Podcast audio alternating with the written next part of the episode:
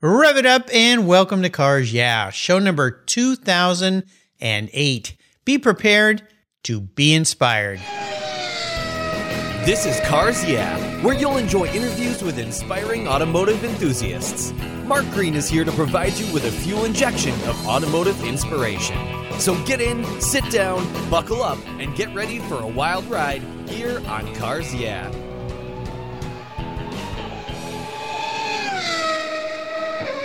Hello, inspiring automotive enthusiasts, and welcome to Cars Yeah. Today I'm in Brownsville, California, in the forest, with a very special guest by the name of Brandes Elitch. Brandes, welcome to Cars Yeah. Do you have any gear, and are you ready to release the clutch? Yes, Mark, I am. All right, we're going to have some fun today. Now, before we get started and I give you a proper introduction and we talk about a very cool book that you've authored, what's one little thing that maybe people don't know about you, Brandes? Well, not a lot of people know this, but um, when I was born, I was um, listening in the maternity ward, and I heard the doctors talking about the new Packard, which had just been released a few months previously. Uh-huh. And so when my parents took me home uh, from the maternity ward, I wanted them to stop Packard dealer so I could see the new Packards.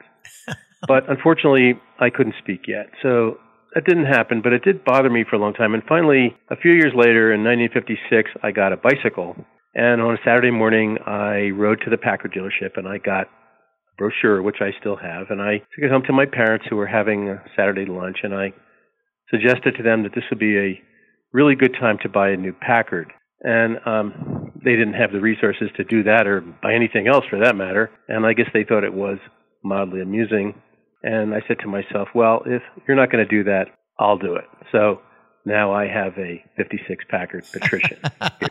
oh my gosh, you are a storyteller, and that is awesome. I love that. You know, I've heard some interesting stories about cool cars people rode home from the hospital in with their parents and so forth. Yeah, that's an interesting one and a funny one. But I'm happy that you finally got that car. Those uh, sign that dreams do come true if you work hard enough and uh, you want to do such a thing. Well, let me give you a proper introduction and we're going to dive into your interesting life. Brandes Elitch has been an automotive enthusiast since he was a child and he's owned numerous unique vehicles that he's restored. He had a long career in various industries outside of the automotive world and about 14 years ago he contacted contacted Peter Vack, who you recall was a past guest here on Cars Yeah, the publisher of Veloce Today, and he asked him if he could write a monthly column, which he's done ever since. He was asked to write a book about a vehicle that Raymond Loewy, uh, known as one of the top 100 people of the 20th century in industrial design, and he did just that. And we're going to be talking about that book today. It involves a Lancia, which is very, very cool. So sit tight, uh,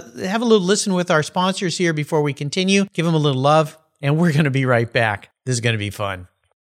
Covercraft's newest five layer indoor cover is especially engineered for indoor use, providing maximum dust protection when your vehicle's stored in the garage. Your five layer indoor cover is custom tailored with Covercraft's attention to detail, form, and fit with the quality and attention to detail that's been their standard since 1965. Even if your vehicle is always inside, dust and fallout can damage the paint, and an extra layer of soft, breathable material protects from accidental bumps and rubs. Covercraft protects cars, trucks, motorcycles, RVs, trailers, and watercraft too. Every one of my vehicles is protected with a Covercraft cover, custom fit to fit the car like a glove. And I have a deal for you. If you use the code YEAH21 at covercraft.com, you'll get 10% off your order plus Free shipping. That's right. 10% off and free shipping. Simply use the code YEAH, Y-E-A-H 21 at checkout. Covercraft, protecting the things that move you. I was tired of my rates for my collector car insurance going up every year for no explainable reason my carrier seemed to be turning into a media company versus an insurance company, and I realized that a portion of my policy premium was paying for all those so called free media goodies. So I did my homework. I talked to knowledgeable collectors, shopped around, and discovered American Collectors Insurance. They've been serving the collector car hobby since 1976. You last that long by properly serving your customers' insurance need, not with a lot of fluff. ACI is ranked the number one online collector car insurance provider according to Google, Trustpilot, Facebook, and they offer their real person guarantee live support. No never ending phone loops when you need help. Plus, because you don't use your classic car as a daily driver, you could save up to 40% compared to regular auto insurance. American Collectors Insurance provides agreed value policies. So if you experience a total loss to your collector vehicle or it's stolen, you'll be paid the amount listed on your declaration page, less any deductibles, of course. No ifs, ands, or buts. Give them a call today and ask for your free quote at 866 ACI YEAH. That's 866 224 9324. Tell them you're a friend of mine, Mark Greens at Cars Yeah. American Collectors Insurance. Classic car insurance designed by collectors for collectors. So, Brandes, we are back. So, I want to cover a couple different areas in your life around cars. First of all, you know, you were working in a variety of different industries as your career, but you loved cars, obviously, from the day you went home from the hospital, as you shared. But what initially inspired you to contact Peter at Veloce Today and say, hey, I'd like to write a column for you? You know, I can't even remember what happened yesterday, let alone 14 years ago. I think what intrigued me was that uh, Pete Vack's weekly column is so prof- so well done. You know, most of the a lot of the stuff you see, well, 14 years ago there wasn't that much on the internet, but today there certainly is, and it, most of it is not all that memorable. But Pete, every week he turns out a new edition that has four new articles in it, and as I tell people, you know, that's 16 a month. That's like getting Automobile Quarterly every month instead of once a quarter. yeah. And they're extremely high quality articles and I think that's what attracted me was the sheer quality of his work and also his enthusiasm and I think that goes back to your kind of mantra about inspiring automotive enthusiasts and I think that's what Pete does and that's what I've tried to do. You know, this is pretty cool. Now, did did you know Pete before at all? No, I didn't know him at all. No. Okay, so uh, it's interesting. You know, a publisher gets a contact like this and says, "Well, what have you written before?" You know, was there any kind of process with that, or did he just say, "Yeah, go ahead, sure, do it"?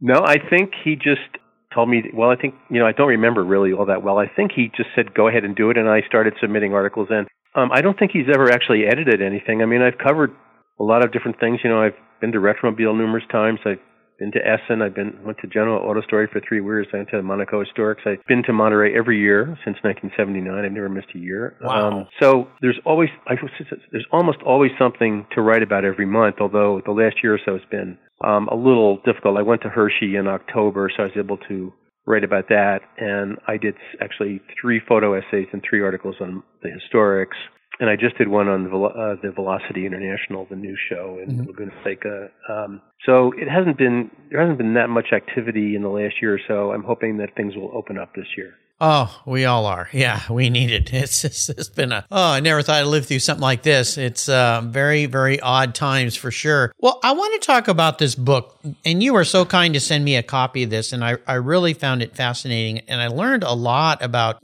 Raymond Loewy, who's an incredible designer, people who understand design or know cars have heard of him and all the things he was involved with. But this has to do with a, a special car, uh, Lancia, which are beautiful cars, but there's so many different varieties. Let's talk a little bit about this book and why you decided, first of all, to take on this challenge. Right. Well, actually, I I can't take credit for that. I had a I have a friend um, whose name is Steve Snyder, and he had actually followed this car for many years and had documented it and had pictures and stories and all sorts of things. And every few months he would say to me, somebody has to write a book about this. and I put him off for about 20 years. is that all? and, uh, and then finally I thought, you know, maybe, well, what I found out is writing, a, you know, I've been writing monthly columns for a long time. I also wrote for 10 years a monthly column for a payments journal called the Green Sheet. So I'm pretty used to writing columns and they typically are 1500 words, but Writing a book is a completely different experience, and it's really all about the editor and the publisher. No matter how good a writer you think you are, if you don't have a good editor and a publisher, you're dead in the water. And so I took this idea to, to Dave Fetherston, who you interviewed, and Dave was a pretty well known editor and publisher, mostly hot rod stuff. He did the Barris books. He did um, oh a whole variety of other books about mostly about hot rods. But he'd been doing this for many many years, And he said, "Well, you know, what do you want?" And I said, "I want a I want a quality book that people are going to want to collect and save, almost like a coffee table book." And um, he said, "Okay, we can do this. It's going to be going to be expensive. We're going to have to have it printed in China." And I said, "I don't care. I just want a quality product." Mm-hmm. So I think between the the all the research that Steve Snyder did, and then of course all the actual work that Dave Fetherston did, that's what made the book. And of course, and then there's the story of Loewy. Uh, Loewy is the father of industrial design. There are some other pretenders to the throne, but I don't think there's any real question that Loewy is, in fact, the father of industrial design. And he was the only person that could go from New York to San Francisco in a car, truck, bus, boat, plane, aircraft, or locomotive of his own design. Amazing. And uh, and he did this for many many years, and he had a very long life. In fact, I think just before he died, he did work on the Air Force One, I think. But he had a very long life, and of course, car people would know him from the Avanti. You know, I just saw an Avanti. I went to the Turlock swap meet on Saturday, and I saw a first year Avanti, and just even though I remember, I mean, I've looked at many Avantis for many years, and it just takes your breath away. How very unique. That's for sure. Beautiful, beautiful, almost perfectly styled card is. It just takes it took my breath away, and I I've been looking at them for you know 40 years, and it just so anyway. So he did the Avanti. That's what most people would know him for, and of course, other older people wouldn't think of him as Studebaker stylist. Loewy didn't actually do the work himself. He had other people do it, and he just signed his name to it, which of course was common. That was not nothing to nothing. There's no normative thing about that. But so Bob Bourke actually did the 53 Studebaker uh, Starlight Coupe, and and various other people did. I think uh, Virgil Exner did the uh, other Studebaker. But Loewy was the person that put it all together. He was the impresario, and he's the one that made it work. He was a fascinating guy. And in reading your book, there's a couple of things. Well, there were a lot of things I learned about him, but one of the great stories was uh, when he was just starting off, he there was a business machine. I think it was an adding machine or some kind of thing like that in an office. It was the Gestetner duplicating machine. The duplicate, yes, okay. And he decided that this thing was hideous and ugly and probably scared the secretaries to death that had to use it and designed a new one, crafted, you know, sculpted a piece and presented it. And that really kind of launched his career. So that tells me this guy had well, we know now, but had a vision and an ability to not only interact with design, but also uh, useful applications of design and how it all worked. And uh, there was so much I learned about him. Were there a couple things that you learned in researching and putting this book together that surprised you? He was a, a captain in the French uh, army in the First World War, and he was, um, I think he served with distinction.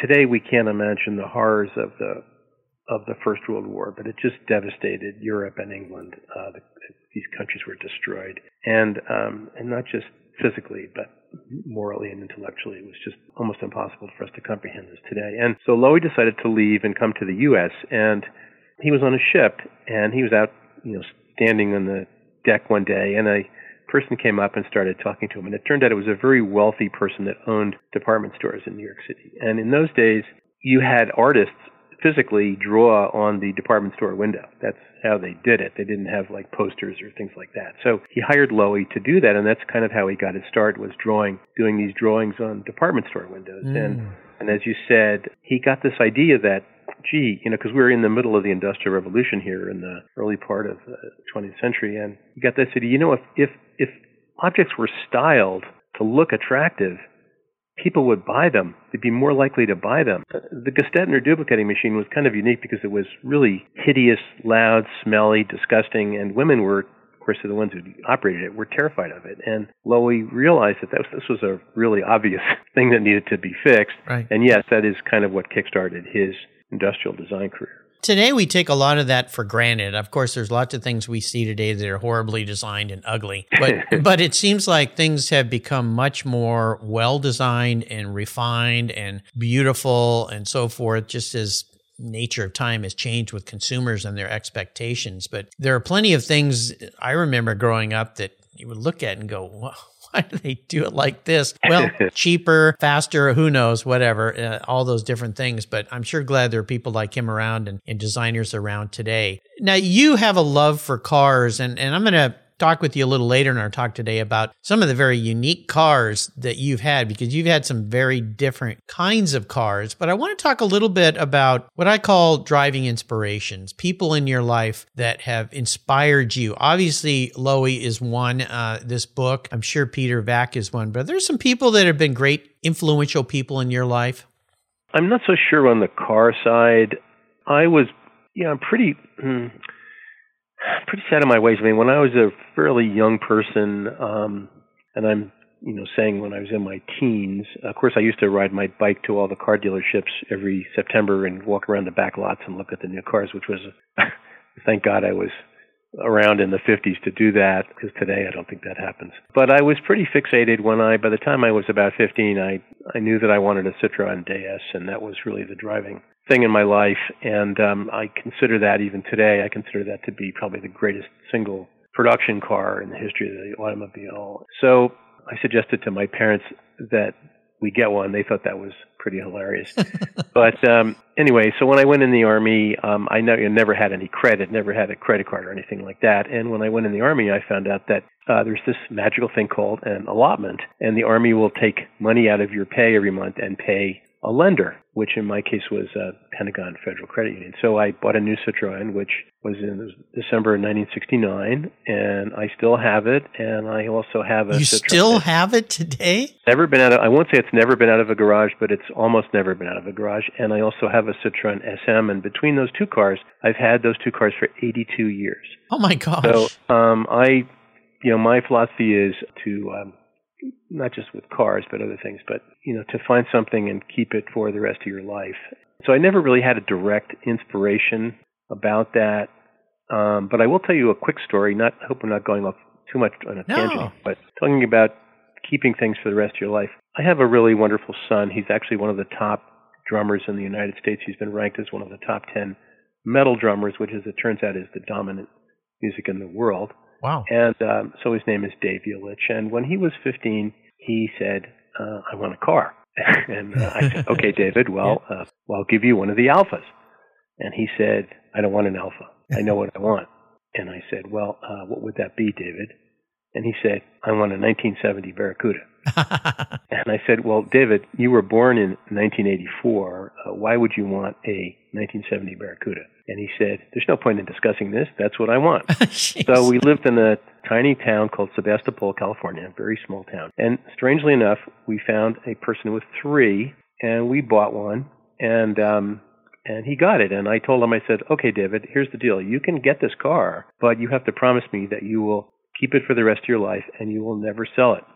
And that was uh, half his lifetime ago, and it's now been fully restored, and um, he's not going to sell it. So that's kind of my philosophy, and thank God it uh, trickled down to him. He's also a restorer of antique drums, which is a wonderful thing because yeah. I think this is kind of goes back to your thought about inspiring people, inspiring people to do what I think is one of the great things in life is finding and collecting and restoring things.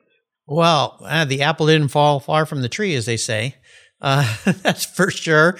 But interesting that he chose that car was for him. Was that a design thing about that car? Did did something trigger that in his life where he saw one? I think all of us. There's something in our lives. If you're a car person, there's something when you see something for the first time. It triggers something in you, just like I saw the Citroen DS for the first time. And I think, um, obviously, he was around Chrysler products growing up because uh, I collected Chrysler Imperials, and I think I think the 70, 70 Barracuda is recognized as a pretty seminal design today. And mm. uh, of course, as you know, the uh, the insurance rates got to be almost in, unaffordable at some point, and those muscle cars went away. But they roamed the earth for a short period of time for four or five years, and um, I think that resonated with him somehow. The Barracuda, remember when I was a little kid? Well, I would have been about 11 years old in 1970, I guess, 11, 12. And my mom and dad kind of wanted one, but it wasn't really an appropriate family car. no, no, probably wasn't. but I remember my sister and I, the salesman, I don't know why this stood, well, I know why it stood out because I burned myself at that dealership. I sat on if you remember those, they look like spaceships, those lights that had cones and there were like three cones stacked on a pole. There was uh-huh. a light inside there. Well, I uh-huh. set on one of those, burned my rear end, oh, ended up in the salesman office with a bag of ice on my butt. Oh, uh, goodness. Yeah, and the guy was probably like, oh my gosh, I'm going to get sued or something. but I remember my sister and I crawling in the back of that thing and laying in the back looking up through that big rear window. Yes. And going, this would be cool. Now, we weren't thinking about riding around with seatbelts on. We were thinking about riding around laying in the back of that thing. of course, my dad said, well, this isn't going to work. We ended up with an Oldsmobile Vista Cruiser. But oh, well, those are actually pretty neat too. Yeah, well, they had that, you know, why my dad bought it was they had those windows up above. Yes, I know. Yeah, I know that. Yeah, they're yeah. very, I had a Buick Roadmaster wagon with that. Oh, they're, okay. Yes same same pretty much design. Yeah. Very very very cool. Yeah. Well, I want to talk a little bit about. We're going to talk about your cars in a little bit because you've had some unique ones, but also about a challenge. But we're going to take a short break for our sponsors, and we come back. We're going to talk about maybe some challenges you faced in your life. So keep that in mind, and we'll be right back. Auto Geeks Blackfire SiO2 spray sealant. It's a spray on wipe off sealant that's quick, safe, and easy to clean and protect your vehicles. I love using it on all my cars. AutoGeek's Blackfire SiO2 spray sealant is a spray on wipe away sealant that uses SiO2 ingredients to provide a slick, brilliant, and long lasting shine. Silicon dioxide is known to be one of the most effective ingredients in car care products, and Blackfire spray sealant takes advantage of every stunning feature it has to offer. This sealant will protect your paint from road film, dirt, and other common contaminants while providing an impeccable, long lasting, hydrophobic surface that forces water to sheet and bead on your paint for months. Go to AutoGeek.net to get yours and for the best product selections on the internet today, along with their skilled technical support. AutoGeek.net is where I go for all my detailing needs. That's AutoGeek.net. Check them out today. I've discovered Linkage. It's a new quarterly publication and website that covers the automotive market, driving, restoring, collecting, and discovering your passion for motor vehicles. Linkage is about experiences, opinions, and values. Linkage is an actual informed, reasoned opinion based on first hand experiences. A talented linkage team covers the automotive world. The people who share your passion and mine, smart, considered, rational, and experienced opinions, ones you can learn from and grow. That includes our passion that drives auctions and the collector car market. So come with me and join us on this journey. And be sure to use the code CARS yeah when you subscribe, and they'll give you $10 off. Boom! Linkage, geared for the automotive life. Subscribe today at linkagemag.com. So let's talk about this. I like to ask my guests about a big obstacle, big challenge, maybe even a big failure they face sometime along the way. Uh, the point of this is more about the lesson it taught you, though. So take us on a little bit of a, a rough ride through the forest, if you will.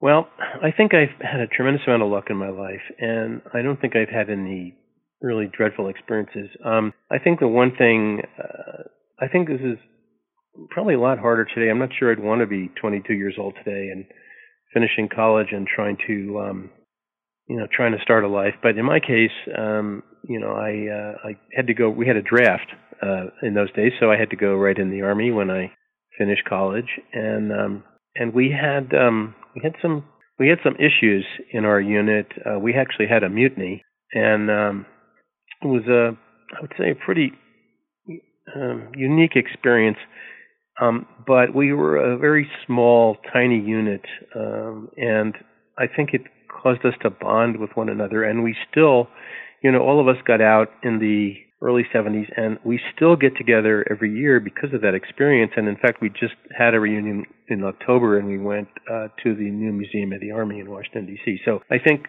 things like that can actually uh, some for some reason it i mean we're you know we're talking about a very small group of people less than 20 people, young lieutenants. But um, we were very lucky, uh, and uh, and I I'm very grateful for that experience. Okay, now that begs to ask the a mutiny. I mean, that doesn't usually happen. Maybe it does. I don't know. But in the military, they don't really put up with that kind of stuff. How, how did the group get away with that? Well, to make a very long story short, um, we were stationed in Wiesbaden, Germany, and um, we were in a very old barracks that was built by the Nazis, and the barracks was falling apart. Right? There was no, the army hadn't spent any money on it. The living units were pretty disgusting for the troops. The officers lived downtown in a hotel, like I did, but um, the troops had, you know, oftentimes no heat, no hot water. That it was oh my gosh, yeah, it was pretty disgusting, and um, and they, you know, they wanted some attention. They wanted the, you know, the barracks to be cleaned up, and they wanted what's called a caserne to be cleaned up. And we also had, um, you know, we're talking about 1970, 71, 72 here. We also had a lot of racial issues because, um, as you probably know, a disproportionate number of black troops were drafted and were sent to Vietnam. And so when their Vietnam tour was over, the army sent them to Germany as kind of a gift. You know, well, this is a little present now. You know, you get to go to Germany. You get to go live in a ratty barracks. right, but uh, you know, some of the um, bars downtown wouldn't take black people, oh. and and some of the taxis wouldn't take black people, and wow, and so uh, they felt marginalized, which they were, I think. And so uh, the black troops went on. They basically went on strike. We had four nuclear rounds in the unit, and we were getting ready to go to the field, and they went on strike. They went into the movie theater and they sat down and said, "We're not going." And wow. um, our senior officers were um, they were out to lunch. Really, they didn't get it. And actually, what I think one of the things that bonded us was that the lieutenants ran the unit. The captains and the senior officers were just not there. Yeah. And that never happens in the army. It never happens that lieutenants run a small unit. And so um, so we ended up, of course, the colonel and XO were relieved, and we got new people, and and ultimately, I think we had a really excellent um, black officer who was able to communicate with the troops, and ultimately, we were able to get it resolved. But it was, um, you know, we did have four nuclear rounds, and it was um, wow. a little scary at the time. Yeah. Uh, but I think it's, um, you know, it was one of those things that the Army went through. And of course, the Army today is completely different. It's, as, as my friend uh, Colonel DeLomo says uh, the best thing that ever happened to the Army is the all volunteer Army. And today, the people that are there want to be there, and they're learning valuable skills which will help them for the rest of their lives. And so I'm very proud of the way the Army has transitioned um, into the new world but it was uh, an interesting time, as were the 60s, I guess, in the U.S. Oh, gosh. Yeah, no kidding. Well, I appreciate your service, Brandes. My father was in the Army for a few years. He was an ROTC in college, so he had to fulfill his obligations and uh, he was sent off with uh, his new wife, my mom, to Japan, which is where I was made. Um, got it stamped somewhere on my rear end. I can't see it, but uh, but uh, yeah, ended up uh, they ended up in Japan for a few years, and um, for that ex- that experience for him was was good and interesting. For my mom, it was life changing because she'd never really even been out of her hometown very much. So uh, to go to a foreign country and see a different culture, and it was you know really enlightening for them. But uh, yeah.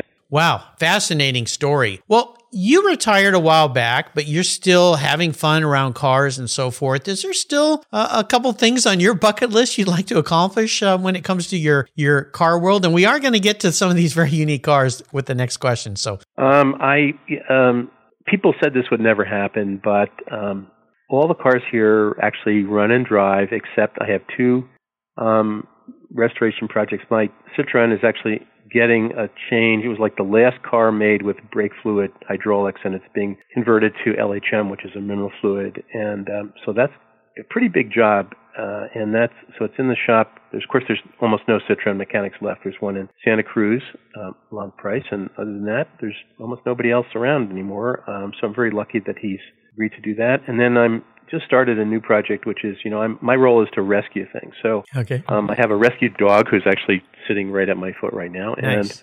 I have. Um, so I rescued a '62 Chrysler Newport coupe, which had somebody, some halfwit had used as a parts car, and so now we're having the engine rebuilt and the transmission rebuilt, and then I had to get the trim, which was pretty difficult, but I think I'm actually going to get that done this year. So that's kind of my current project.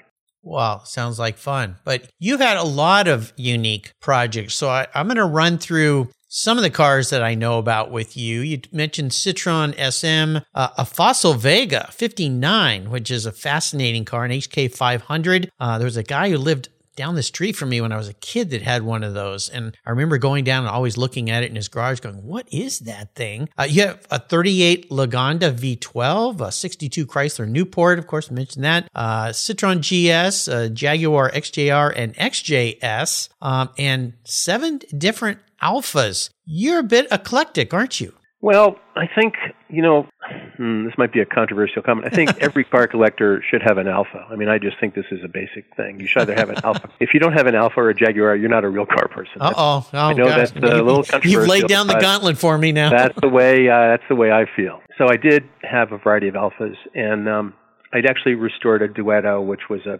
a, a car that was pretty much on the edge. The floors had rotted out. Even the trunk lid had rotted out, and the engine uh, had seized and the brakes had seized. And I restored that whole car, and it was a big job. And then I had an, probably the only rust-free Alfetta GT Coupe in the United States, and I lost that in the last divorce, and it ended up going to the Netherlands because there's none of them over there. Ah. So at least that was saved.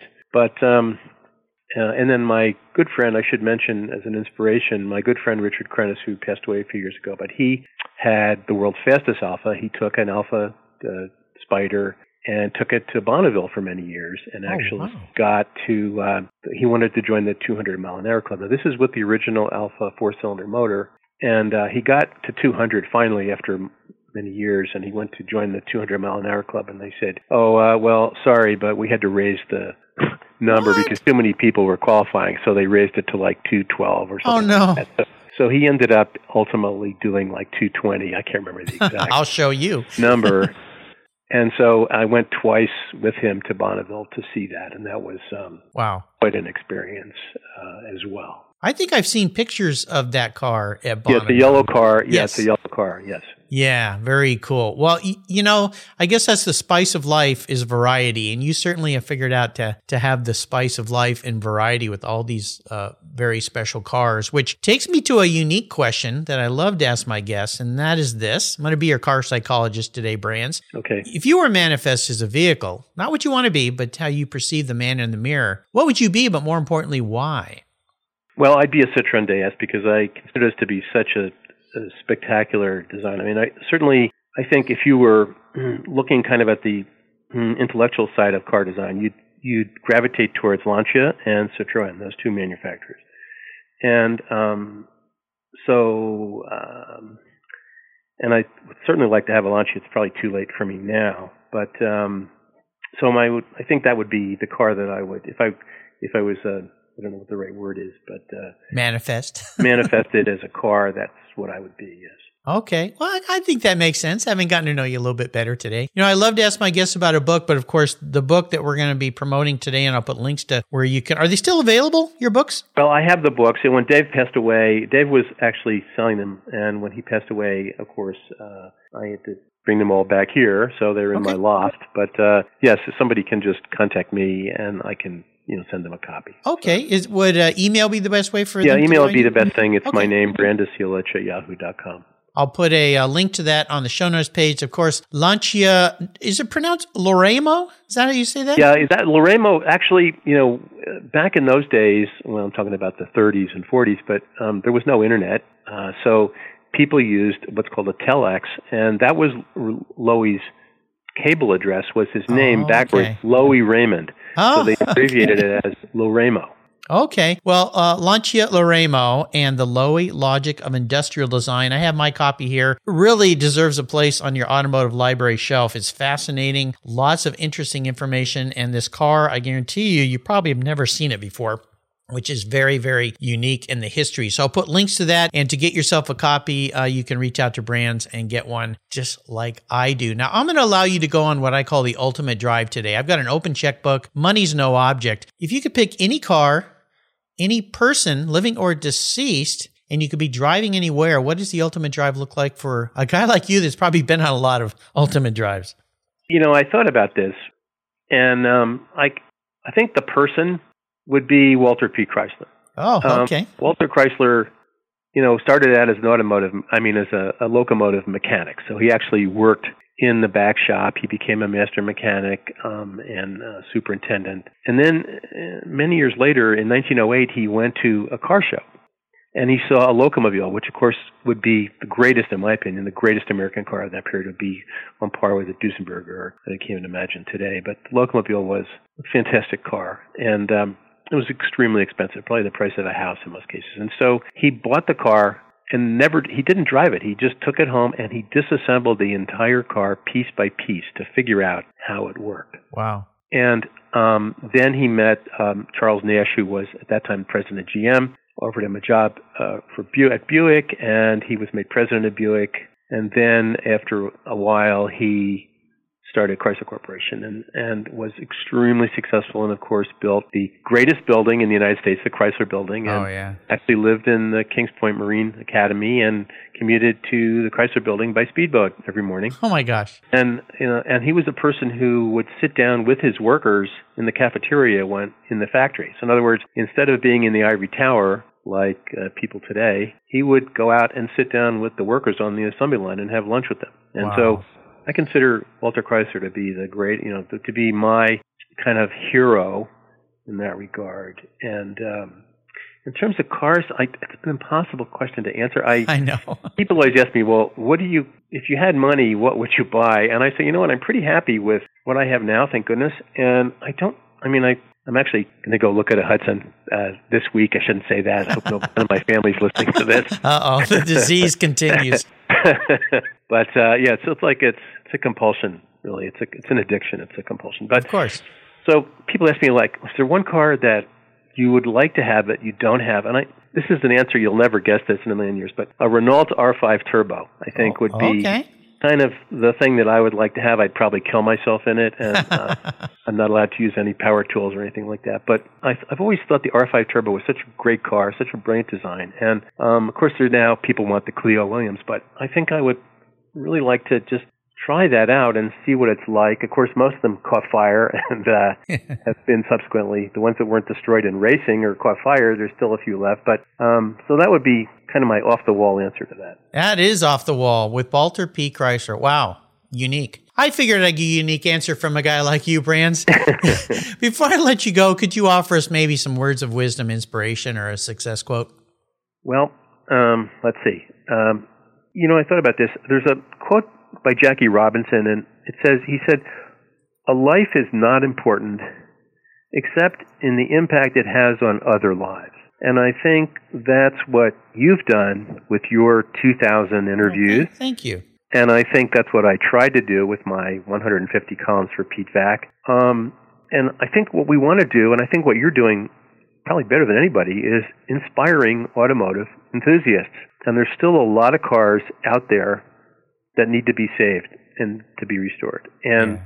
they're still being scrapped. And uh, so there's people need to be inspired and they need to be and they need to do that. So um, I do want to close with one um, talking about inspiring people, Yes. um, and that's my mentor Bob Carr. I think I mentioned to you that Bob started with nothing, came from a family that didn't really have much, never thought he would go to college, and the local women's club gave him a I think a three hundred dollar stipend and said, "Here, why don't you go to university?" He had never thought about that, and he went to University of Illinois. Was the first graduating class with computer science major, and he started with nothing and ended up building a company uh, over many many years. And he ended up selling it to one of his competitors for um, four billion dollars. Oh my And- gosh. yeah, and uh, not only that, uh, Bob has fully restored. Since we're in the restoration, you and I are in the restoration world. Bob has fully restored Woodrow Wilson's house in Princeton, which was a, quite a big job, Oh my gosh. um, and he lives there. So, in any event, so what Bob did was he decided that he was going to pay back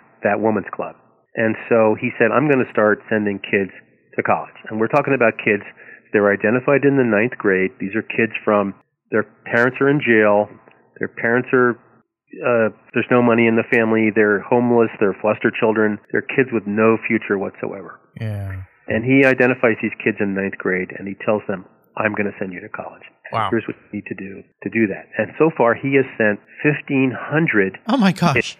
to college and paid for it with his own money. Wow. And now he has donated his entire net worth to this charity, which is called um, uh, Give Back. And he has now his goal is to get 10,000 kids through college. And I was privileged to be able to help him with this a little bit last year. and he's going to do it. And you know, when you change one kid's life, the, the parents are in jail, the parents are drug addicts. It's a foster child. You know, we have a massive foster child issue in the United States.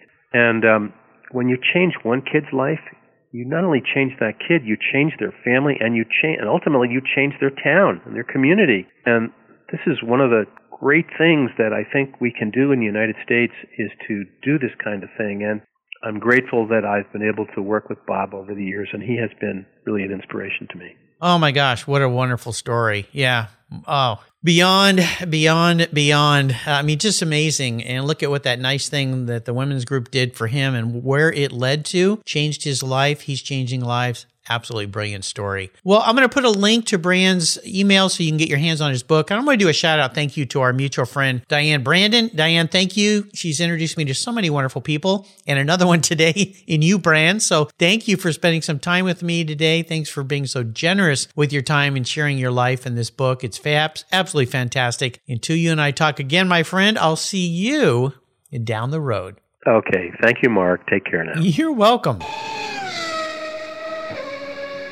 If your car started today, well, thank a tech. If that truck delivering your goods today got to your home or your business, thank a tech. If that airplane you rode in took off and landed safely, and if that boat you're riding in arrived at the dock safe and sound, that's right, thank a tech. One thing the pandemic has taught us is that great techs keep America rolling. They are essential workers and we need them. Support career and technical education by getting involved with TechForce Foundation. It's a Cars Yeah charity of choice. Learn more at techforce.org today. Thank you so much for joining us on today's ride here at Cars Yeah. Drive on over to carsyeah.com to find show notes and inspiring automotive fun. Download your free copy of Filler Up, a fun book filled with gorgeous photographs of fuel filler fun, including quotes from more inspiring automotive enthusiasts. Download your copy today, and we'll see you next time on Cars Yeah. Yeah.